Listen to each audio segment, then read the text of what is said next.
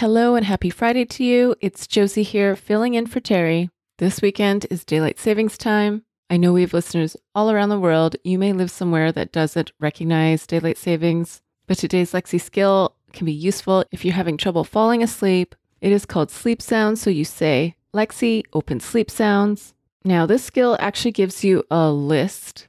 And when I say list, it is a long list of options to choose from when it comes to sleep sounds. I have not listened to them all, but here is a sample thunderstorm, rain, ocean, vacuum, windy leaves, ice machine, keyboard, car ride, truck engine. You can ask for the list by saying, Alexa, ask sleep sounds for a list.